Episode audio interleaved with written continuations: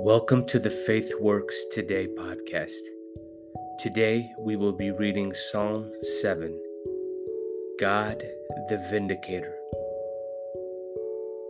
A plaintive song of David, which he sang to the Lord concerning Cush the Benjamite.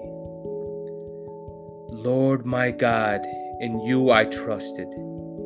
Save me Rescue me from all who pursue me, lest someone mail me like a lion maul, tear my soul apart with no one to deliver.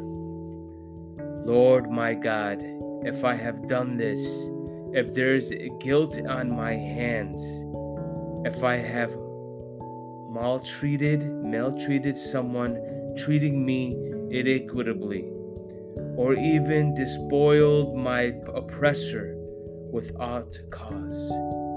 Then let my enemy pursue and overtake my soul, trample my life to the ground, and lay my honor in the dust.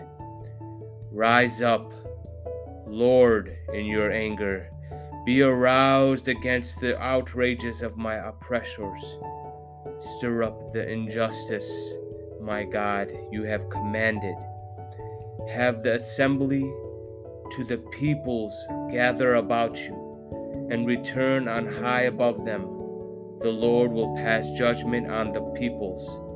Judge me, Lord, according to my righteousness and my integrity. Let the malice of the wicked end. Uphold the justice one, the just ones, O just God who tries, treats, and minds. God is a shield above me, saving the upright of heart. God is a just judge, powerful and patient, not exercising anger every day. If one does not repent, God sharpens his sword, strings and readies the bow, prepares the deadly shafts makes arrows blazing thunderbolts.